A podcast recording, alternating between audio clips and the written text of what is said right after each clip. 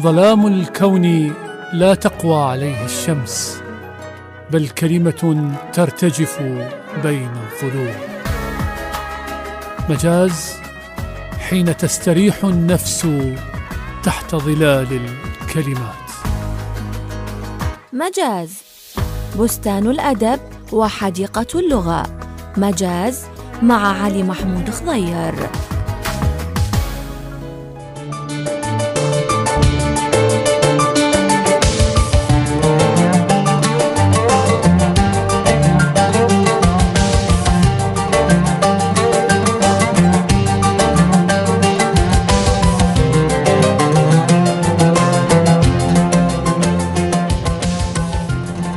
يا هلا بكم أصدقائي المستمعين حياكم الله في حلقة جديدة من حلقات برنامج مجاز من راديو تايمز سكوير على تردده الثابت 102.5 FM.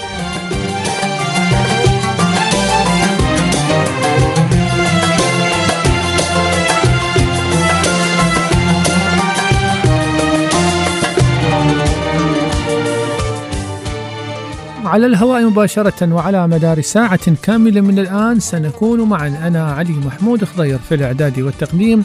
يرافقني في الإخراج والتنفيذ الزميل المبدع مصطفى نزار. فكونوا في القرب.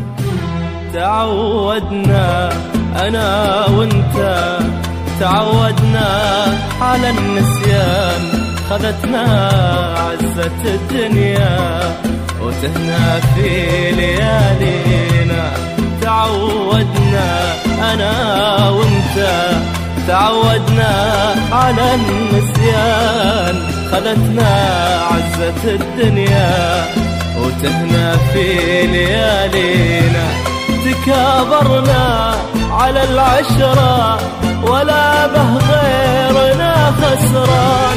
تكابرنا على العشرة ولا به غيرنا خسران. صحينا والثمن غالي وضعنا في خطاوينا. صحينا والثمن غالي وضعنا في خطاوينا. وضعنا في خطاوينا.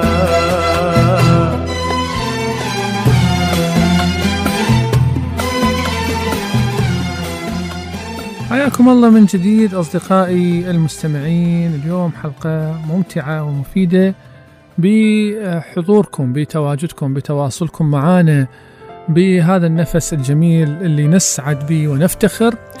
اليوم راح نتكلم عن كتاب للروائي والكاتب الأمريكي الشهير بول آستر بعنوان تقرير من الداخل.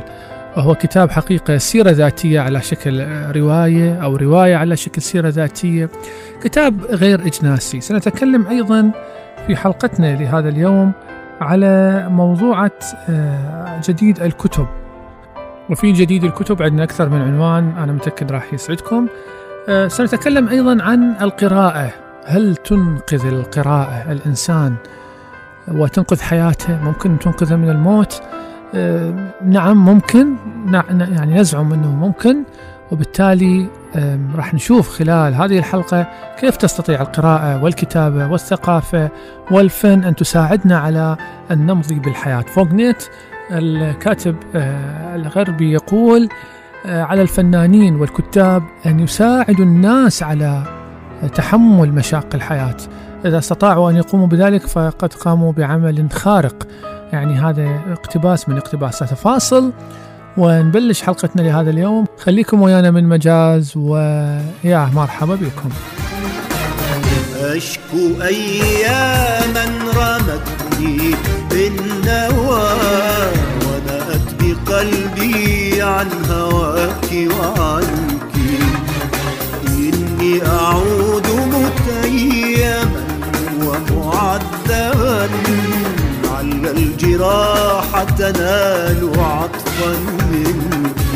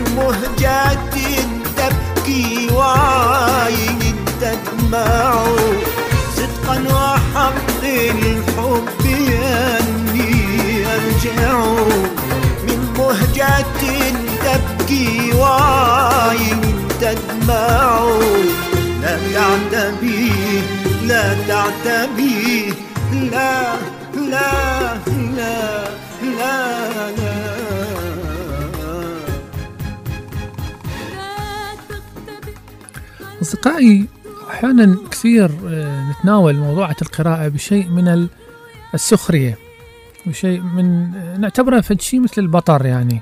لكن القراءة آه، مسألة مهمة جدا وممكن إلها لبعض الناس أن تحقق أشياء سحرية. كل شيء الإنسان يؤمن به يعني من آمن بحجر كفاه مثل ما يقولون العرب. الإنسان من يؤمن بشيء آه، ممكن هذا الشيء يفيده. ومؤمن آه، ومن من يؤمن بأن هذا الشيء ضره ممكن أيضا أن يضره.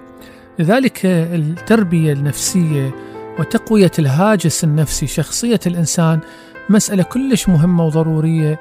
دائما علماء النفس يأكدون عليها. يقولون لهم أولادكم قدر الإمكان حاولوا أن تغذوهم نفسيا حتى قبل أن تطلقوهم إلى المجتمع لأن آه، مجرد التعليم مجرد التربية بدون ما توفر له حصانة نفسية ممكن أي هزة بسيطة أي آه، عائق أي مواجهة مع المجتمع ممكن يتأثر ويعني حقيقة ينظر.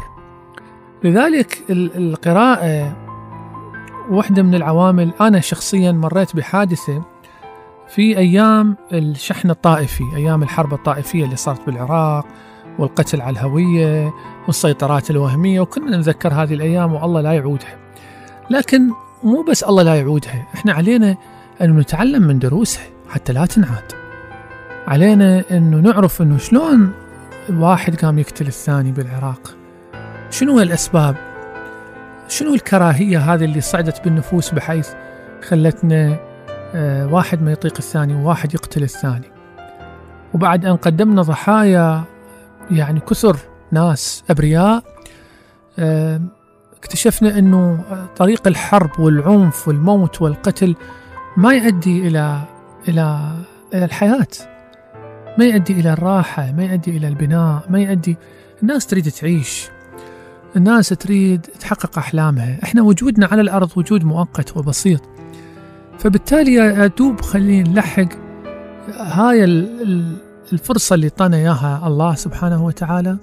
نستغلها بالمحبة نستغلها ببناء بلدنا نستغلها بأن نحقق أحلام بسيطة لأولادنا للأجيال الجاية. كل واحد خلينا يفكر بأنه إحنا إذا آه، ما سوينا خلال اليوم الواحد على الأقل حدث إيجابي لأنفسنا ولمجتمعنا فإحنا آه، يعني خايبين خلينا نقول يا خيبة المسعى كما يقول.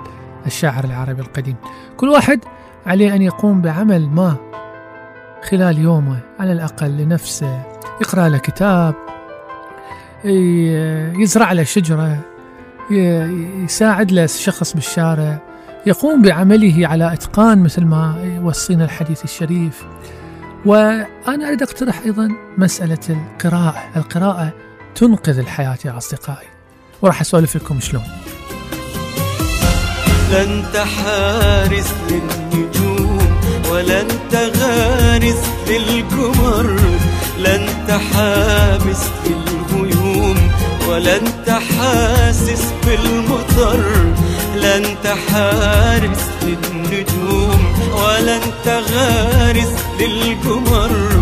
لا انت حابس للغيوم ولا انت حاسس بالمطر. شايل هم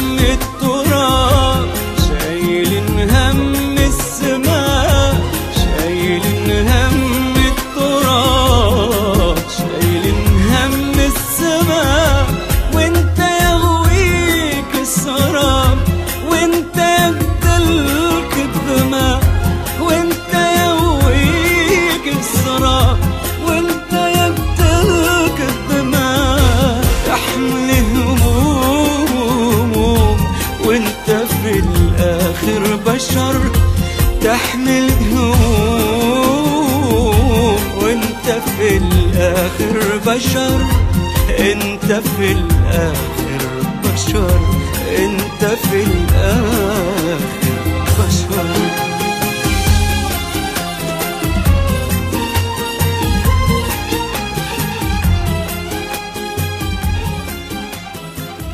نعم أصدقائي في يوم من الأيام بعد ما كانت أخبار الموت في كل مكان في العراق والتفجيرات والأحد الدامي والإثنين الدامي والأربعاء الدامي.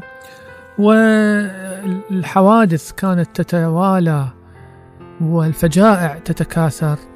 هاي سببت صدمات نفسية كبيرة إلنا كطبقة شباب. أنا أتذكر أنه في يوم من الأيام حسيت أنه ماكو جدوى حتى من الحياة. الإنسان ليش يكمل؟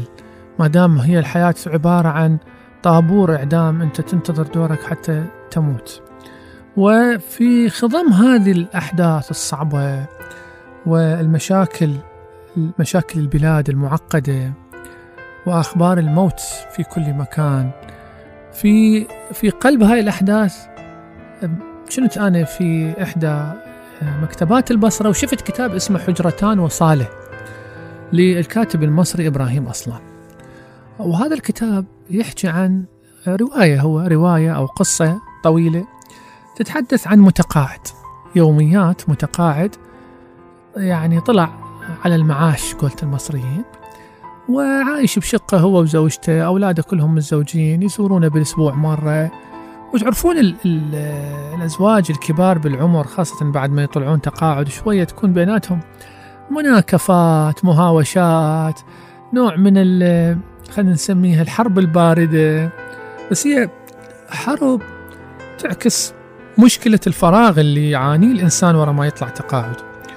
ويجي من باب ال- التحبب يعني من باب محاولة تزجية الوقت. الإنسان أحيانا مرات ما يلقى حتى طريقة حتى يعبر بها عن ضجره فيبدي يعني بسلوكيات معينة يضايق الآخرين بدون ما يدري.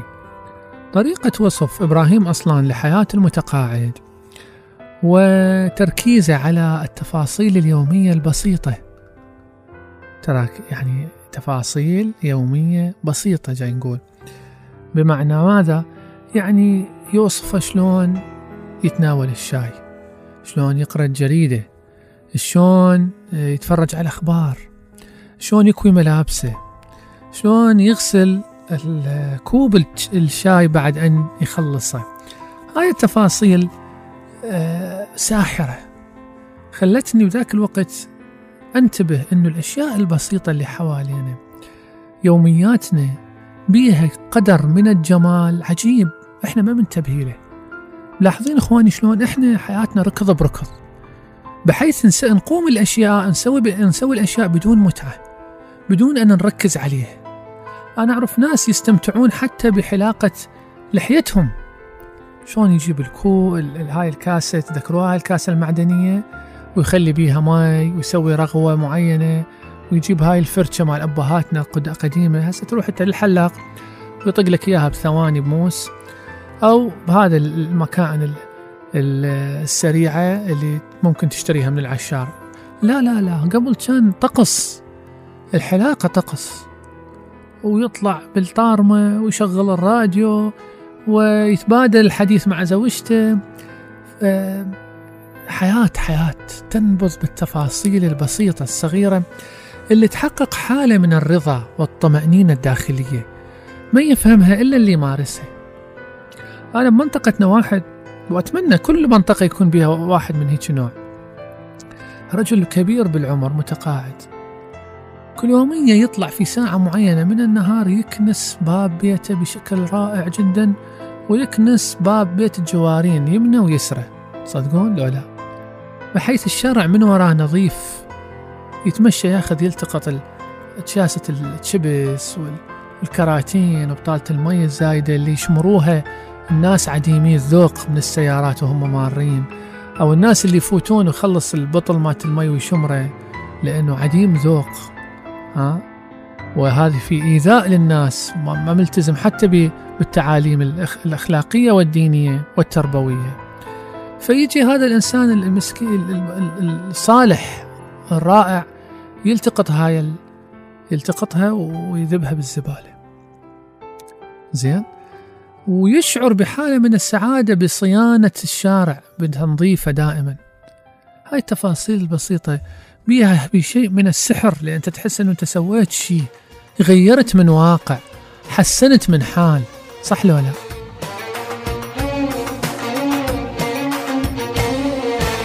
غلطتي سوء اختياري غلطة الشاطر بلف هوا من ضعفي ودموعي وضربت كفا بكف غلطتي سوء اختياري غلطة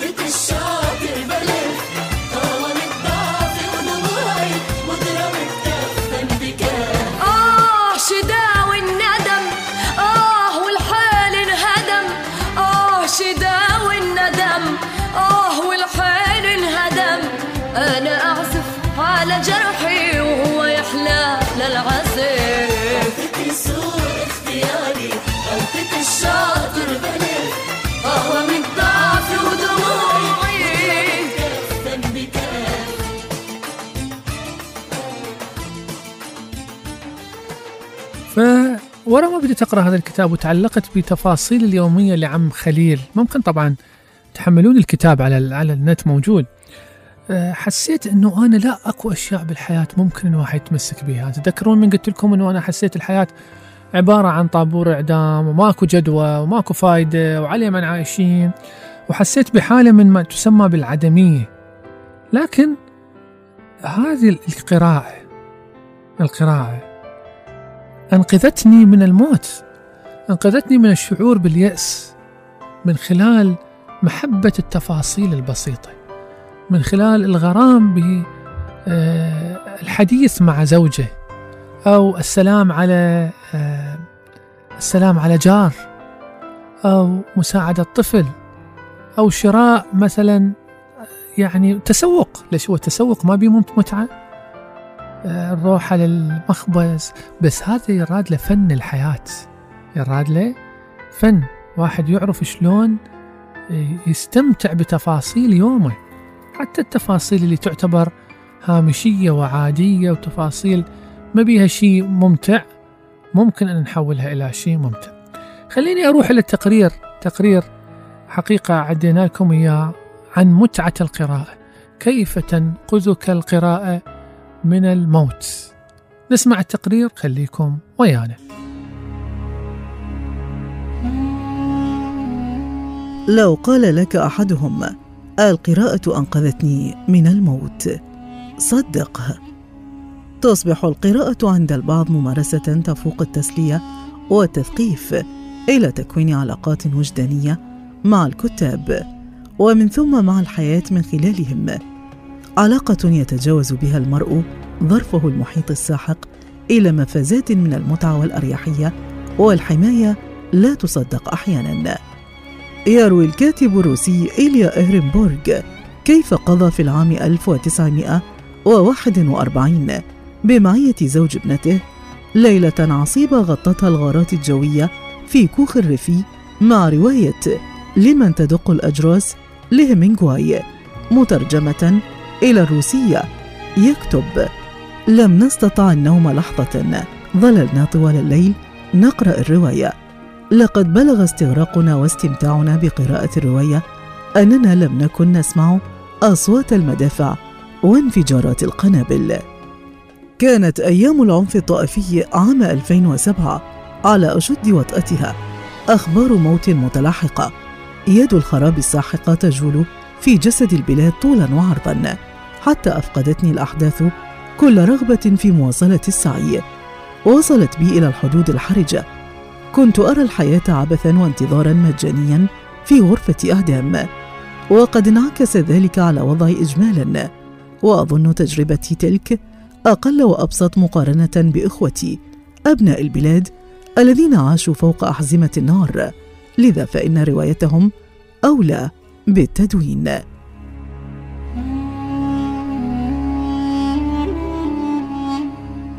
لكنني سأسمح لنفسي بالإنابة في سرد ما حدث. في تلك الأيام التي صارت فيها الأرض والسماء مذأبة حدثت المعجزة. لاح لي كتاب صغير لإبراهيم أصلا. عنوانه عادي. لا فيه استفزاز ولا لعب معتاد في مزج كلمات فخمة متناقضة. جلبا للاهتمام. كان العنوان حجرتان وصالة. تتحدث الفصول عن يوميات عادية لمتقاعد عادي مع زوجته. تفاصيل حكاية تحدث في كل بيت. غير أن أصلا وبكتابة تبرهن على براعة الفن في سحبنا من واقعيتنا لواقعيته جعلني أنفصل تماما عن محيط النار آنذاك لأجل فردوس الحكاية وهي تستحوذ علي متعة وانسجاما. وهنا أعيد كلام إهرنبورغ. لقد استولى علي العم خليل. واستغرقت في تفاصيله لأيام حتى نسيت تماما أخبار الفزع في الخارج بل أنني أعدت تأمل تفاصيل اليومية بمرآة التفاصيل اليومية لذلك المتقاعد الحكيم. كأنني رأيت أهل مدينتي كلهم متقاعدين حيدوا عن الحياة وعليهم استعادتها بالإيمان بما في الحدث العادي من عجوبة وجمال محض مكتف بكماله. كان وصف أصلا لمشهد إعداد كوب شاي مثلا أو غسل ملعقة تحت الحنفية مساعدة لزوجته مجرد الانتقال بين الغرفات أو كسر صحن طعام ومن ثم إخفاؤه كاف عندي لإضفاء معنى فريد على يوم بلا معنى وحياة معطلة إلا من أنباء القتل.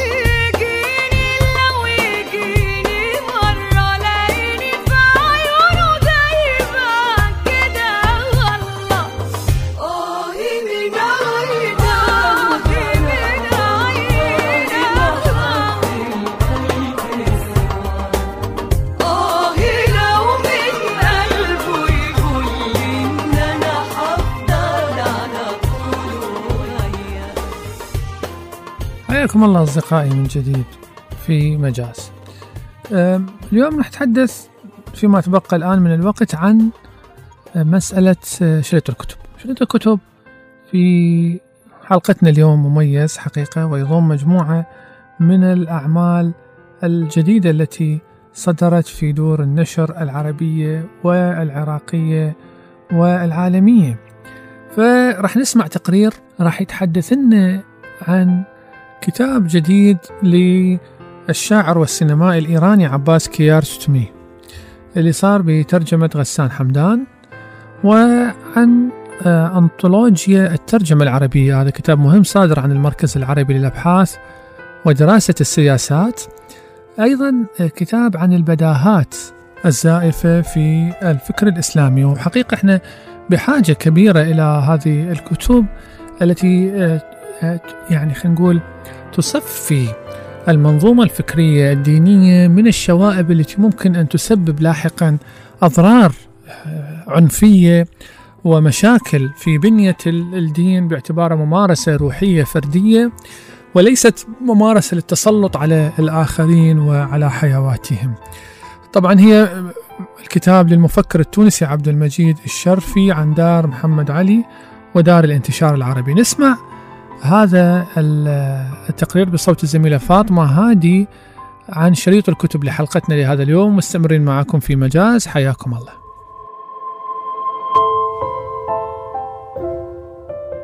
البداهات الزائفة في الفكر الإسلامي. عنوان كتاب صدر مؤخرا للمفكر التونسي عبد المجيد الشرفي عن دار محمد علي والانتشار العربي.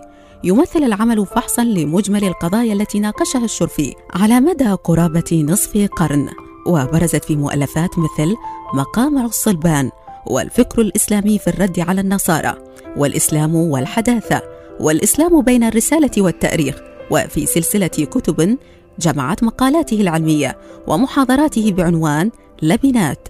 صدرت ما بين 2011 و 2013 والمصحف وقراءاته.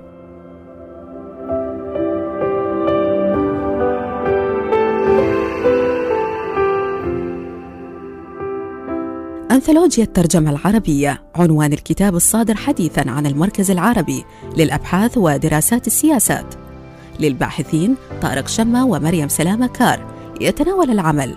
فكرة ترجمة في اللغة العربية في مرحلتي التراث المبكر وعصر النهضة وذلك عبر اختيار 500 نص مترجم رتبت فيها النصوص في المرحلتين المذكورتين. ويتكون كل فصل من مقدمة تشمل سيرة موجزة للمؤلف أو المؤلفين. ومقدمة عامة عن النص يليهما النص نفسه ثم تعليق أحد الباحثين على النص في محاولة للتعمق في قضايا الترجمة حيث قليل منها محسوم وكثير ما يزال موضع نقاش.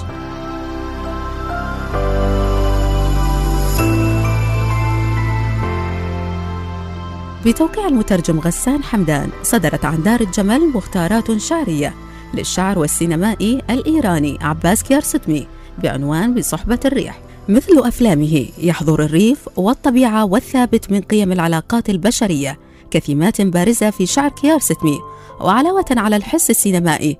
نجد في شعر الفنان الإيراني خلفيات المنطق التشكيلي في اقتناص جوهر الكائنات. كما يمكن القول إن هذه الروح كانت حاضرة في أفلامه السينمائية. ناهيك عن البعد الشعري الذي يسكنها خصوصا في أعماله. أين يقع منزل صديقي؟ وطعم الكرز وستحملنا الريح.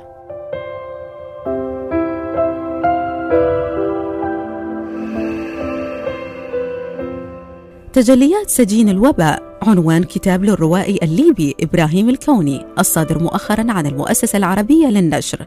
يضم العمل مقالات عدة تمثل سلسلة من التأملات متنوعة المشاغل. حول مختلف قضايا الحياة وهموم الكتابة إضافة إلى قراءة في الكتب والأسطورة والتأريخ.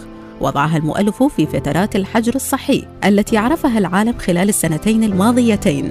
نتيجة جائحة كورونا. من مؤلفات الكون الأخرى المجوس ومن أساطير الصحراء والصلاة خارج نطاق الأوقات الخمسة والخروج الأول إلى وطن الرؤى السماوية وديوان البر والبحر.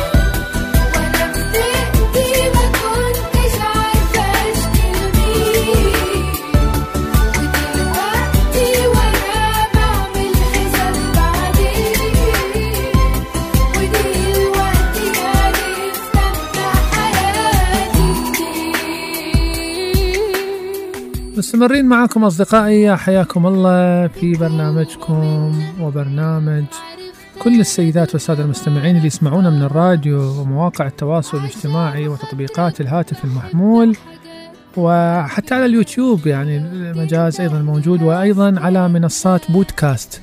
إحنا من الأشياء ال- السعداء بها أنه مجاز يبث على منصات بودكاست في أبل وأندرويد وسبوتيفاي وممكن تسمعوه في كل أنحاء العالم ونسعد كثيرا بمستمعينا اللي يراسلونا من الخليج العربي ومن السويد ومن مصر ومن أمريكا.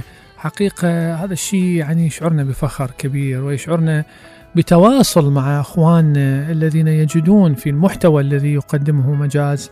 واللي على فكرة هو كان أول برنامج إذاعي عراقي يبث على منصات بودكاست العالمية. أه، أتذكر فرناندو بيسوا اللي يقول ماذا لو اخترعنا طريقة مغايرة في الحب؟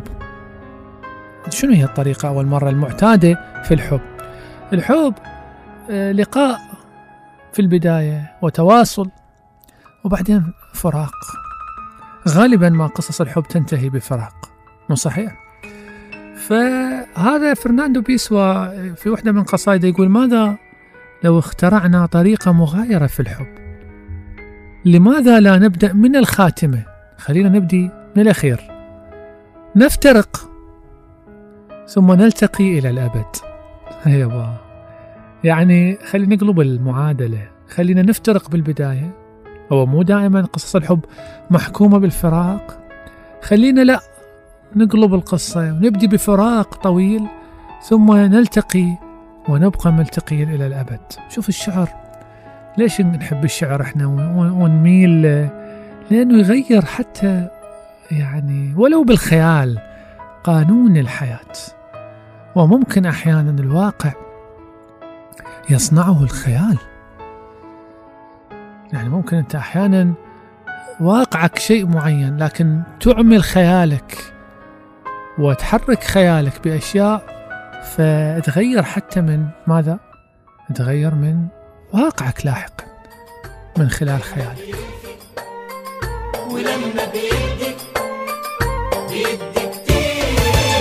ولا عمره بينقص ولا عمره بيخلص. دايما مليان مليان مليان بالخير. ولا عمره بيقسى ولا يعرف ينسى. دايما بيسامح بيسامح من غير تفكير. ده القلب الطيب الطيب القلب الطيب.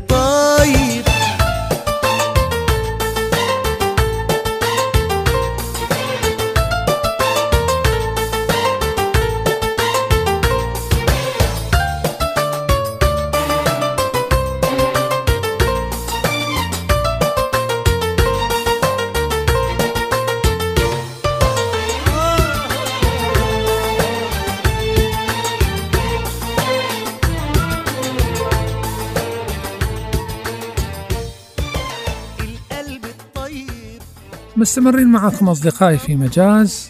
المحور الآخر نتحدث به بالتفصيل عن كتاب يتحدث عن العزلة. العزلة مرة أحكي صاحبي فقلت له وين غايب يا معود؟ قال والله هيك يعني حاول إنه شوية آه، يتمنطق. قال أنا والله قلت له مختفي جاي نحكي بالواتساب. قال لي أنا أنا معتكف منعزل. العزلة حلوة يا أخي. فقلت له معود يا عزلة هو عشان قاعدين نحكي بالواتساب؟ بس أنت أونلاين وأنا أونلاين. هو الإنترنت خلى بعد الناس معزولة عن بعض. فهو سكت ما ما جاوب. بالفعل أصدقائي يعني أنا يغ- يستثيرون استغرابي الناس اللي يتحدثون عن العزلة. العزلة مالتنا بالقرن الواحد والعشرين فضحها وأسقطها نهائيا هذا الموبايل الصغير اللي بجيبك وبجيبي وبجيب كل الناس. لأن في لحظة معينة أنت ممكن أن يخترق عزلتك أي واحد. هسه يمكن واحد يقول لي لا والله أسد التليفون أسوي وضع الطيران. هذا كلام. إيش قد تقدر تخلي وضع الطيران؟ ربع ساعة ساعة ساعتين ثلاث ساعات يوم. أول وتالي راح آه، تعودك وإدمانك على أنه تشوف شنو الجديد وشنو الإشعارات وفلان إيش ناشر والأخبار شنو والطقس شنو. قمنا كل شيء ناخذه من التليفون. يعني آه، حتى من يعني الطعام تطلب طعام بالتليفون آه، تحجز لطبيبك بالتليفون تشوف آه، تشوف أهلك بالتليفون. ممكن ناس أهاليتهم بعيدة أو ما متعاجز يروح يشوف أمه أو يسلم على أبوه يخابرها بالتليفون. ولو هسه ناس اكو ناس حتى على الواتساب المجاني ما تخابر أحد. وهاي مصيبة يعني. إيش قد ما اخترعون آه، أساليب حتى نتواصل مع بعضنا. إيش قد ما إحنا نمعن في القطيعه المهم نرجع لصاحبنا. فأثناء ما يتحدث عن العزلة وكيف حقيقة إنه هي مفيدة جدا فعلا للإنسان وإحنا نشجع عليها الإنسان مفروض إنه يتأمل في حياته وفي يومه وفي وقته ويخلي له وقت يخصص له وقت لنفسه يرتاح بيه يراجع آه، حساباته يشوف إيش سوى ما سوى إيش راح يسوي. آه، لأن ركضة الدنيا ما تخلص. قولت آه، البعض يقول العمر يخلص والشغل ما يخلص. مو صحيح؟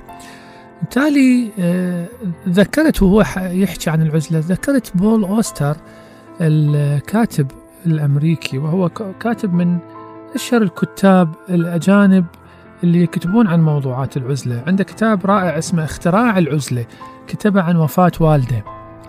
وعن تجربته في تأمل رحيل والده المفاجئ حقيقة.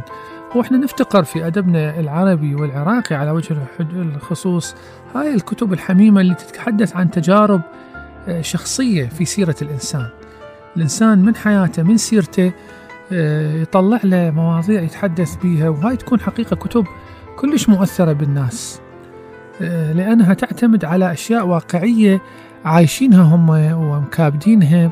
وحاسين بيها صح لو لا؟ آه، أحسن ما تكتب لهم عن أشياء غامضة وبعيدة آه، ما يقدرون يتخيلوها ما يقدرون يتفاعلون وياها.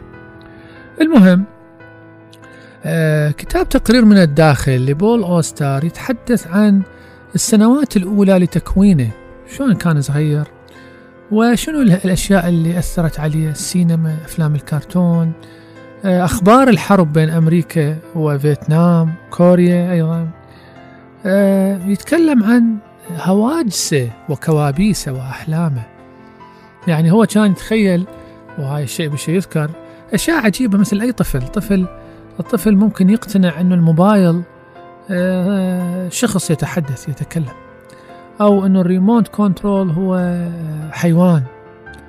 آه، أنا عندنا ولد واحد من أصدقائنا عنده يقول ابني وحيد فصار يعني يتحدث مع ال remote control يعتقد أنه هو كائن. وهذه هذه أشياء طبيعية. تدوينها مفيد. تدوينها. الكتاب ضروري جدا يدونون طفولاتهم. لأن ممكن القارئ يستفاد في فهم كثير من المؤثرات النفسية والاجتماعية التي أثرت على أدب هذا الكاتب لاحقا.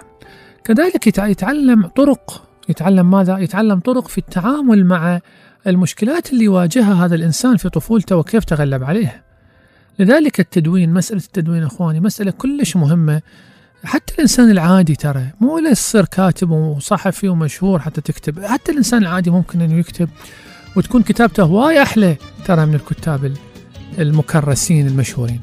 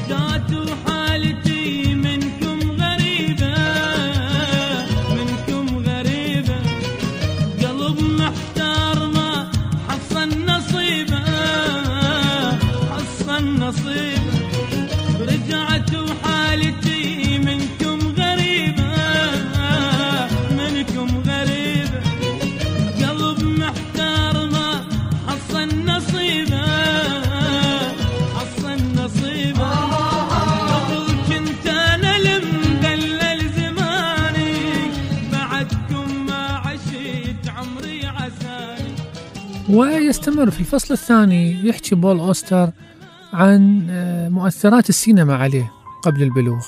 والفصل الأخير فصل لطيف يذكر به رسائل آه، تبادلها بينه وبين حبيبته التي صارت لاحقا آه، زوجته. والفصل يعني بنهاية الكتاب أكون ملحق بألبوم صور لطيف عن أشياء وتفاصيل وأخبار وأحداث أثرت في حياة بول أوستر في هذه المرحلة الزمنية من آه، عمره. آه، نسمع أخواني تقرير عدينا لكم إياه عن كتاب تقرير من الداخل واللي أعتقد هذا الكتاب غير مترجم من العربية. نسلط عليه الضوء هنا في مجاز وأعتقد لأول مرة يعني في منصة آه، إعلامية يتم الحديث عن هذا الكتاب. نسمع هذا التقرير ونرجع لكم في مجاز. خليكم ويانا.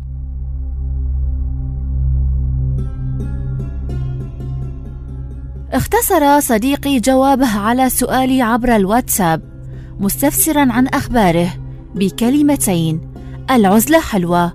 صادف وقتها قراءتي لكتاب بول أوستن تقرين من الداخل. لا أعرف إذا كان قد ترجم للعربية. وهو تأمل ذهني مشفوع بتجليات العزلة والذاكرة عن شخص قضى أفضل أوقات حياته وحيدا في غرفة.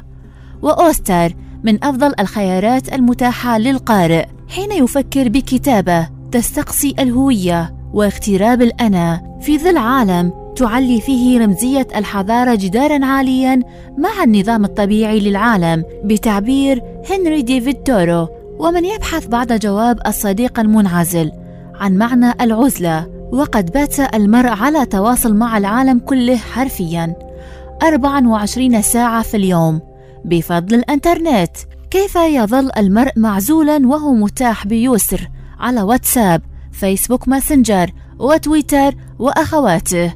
عزلتنا اليوم يفضحها حيوان معدني صغير يهتز في جيب المنعزلين. يكرس أوستر كتابه للإضاءة على حنايا ذهنه كما تستعيدها الطفولة. ويمكن عد الكتاب تاريخا لتطور المؤلف النفسي حيث حكاية الشتاء. تاريخ لتطور جسد الكاتب. الطفولة هنا هي البطل المطلق وبالقدر الذي توحي فيه الأحداث بأن الكاتب قد عاش طفولة ثرية بالوقائع والاختلاط فإنك تخرج بانطباع حاسم بأن الحقيقة الوحيدة هي عزلة الكائن البشري في عالم يجاهد ليبدو متماسكا بالأخص في فصله الأول حين يستعرض أوستر بأريحية هواجس الطفل الذي يرى النجوم الغازان والمقص كائنا يمشي والتلفاز ابن عم لإبريق الشاي أو حين يرى ذاته محض حبة بقول بشرية.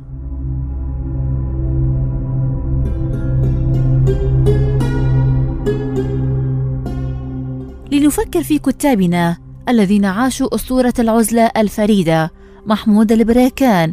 أو حسب الشيخ جعفر أو رشدي العامل وعبد الرحمن طهمازي وآخرين. وكما خسرنا بعزوفهم عن تدوين خبرات حياتهم المبكرة والتجارب التي صنعت منهم النتاج الذي انتهوا إليه. ليس الكتاب المشاهير فحسب بل حتى أولئك الذين يعتقدون أنفسهم عاديين ولا ميزة لحياتهم تستحق أن تروى. عامة الناس ممن لا يجدون في ذواتهم ندرة واستثناء إنهم يستحقون تماما فرصة أن يدونوا حياتهم ولو مرة. ولهذا السبب تحديدا ذلك الشعور المخيف بالمجهولية والاندثار الوشيك هو ما يجعلنا منسحبين إلى ذواتنا مندفعين إلى التواصل في آن عزلة مقنعة تأكلنا. نغطيها بتواصلنا الكذوب على منصاتنا الرقمية. هذه المجهولية مرعبة لأنها وقود كل نزعه عنيفة وعدم مكاشفتها بالكتابة تضيع علينا فرصة استيعابها وميزة أن تكون المدونات تلك تاريخا من الداخل للذات العراقية.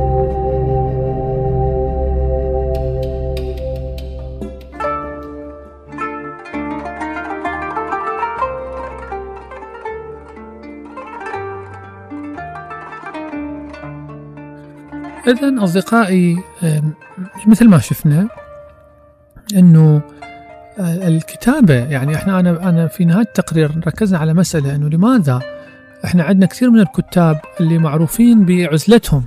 محمود البريكان من أشهر أساطير الأدب العراقي آه، الذي كان معروف بعزلته ما يطلع وما يشارك في أمسيات وفعاليات لكن للأسف لم يدون يعني آه، السيرة مالته اللي ممكن من خلالها. أنه نتعرف على مختبر هذا الكاتب الفريد وثقافته من الداخل عرفت شلون؟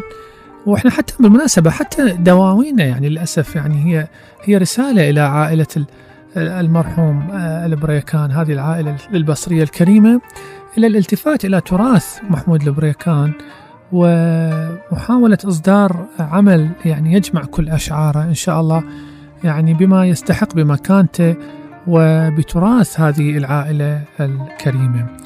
آه، راح نقرأ لكم شعر قصيدة لفقيد الشعر العراقي الشاعر الكبير الراحل حسب الشيخ جعفر بعنوان السفينة.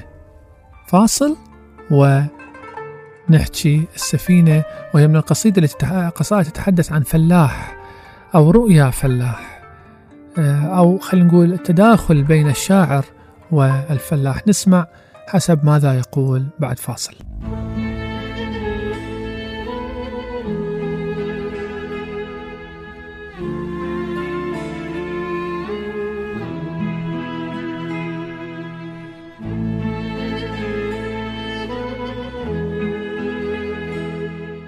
تلك السفينة لم تزل تنأى ببالي.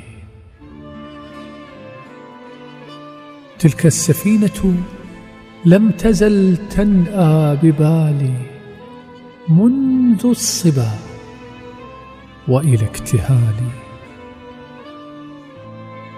الساحل الغربي لا يبدو لنا إلا بصيصا موهنا. بجع هناك يحنو بأعناق طوال وبعبء أجنحة ثقال. وعلى انبساط الماء تنحدر السماء زرقاء صافية كما يغفو الظما. النار موقدة لدينا منذ حين والقهوة السوداء تعبق في انتظار. وأنا أرى وأنا أرى نعشا خفيا لا يرى. نعشا ستحمله إلى تلك القرى. تلك السفينة بعد حين. نعشي أنا أم نعش فلاح سواي؟ أسمر يا اسمراني مين قاسك عليا لو ترضى بهواني برضو انت اللي ليا أسمر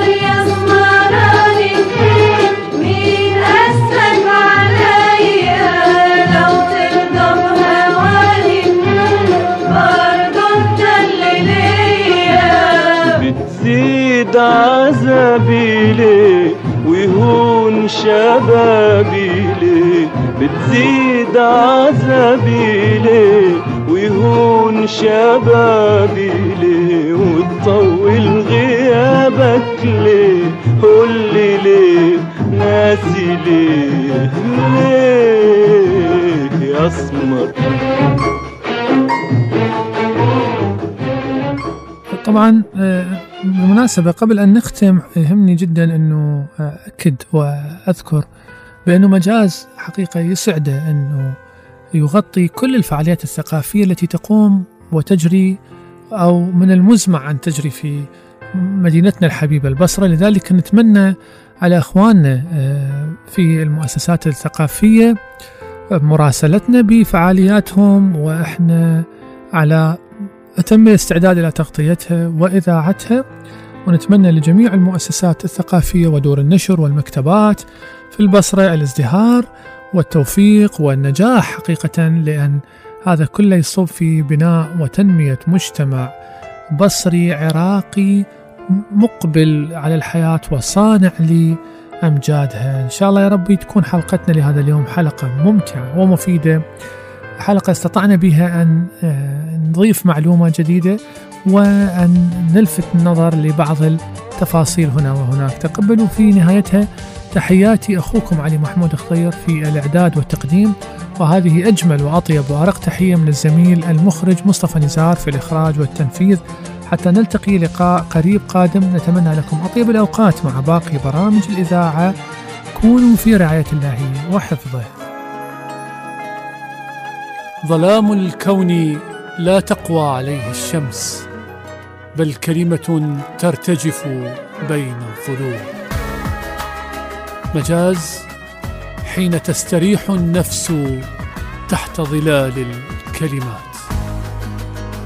مجاز بستان الأدب وحديقة اللغة.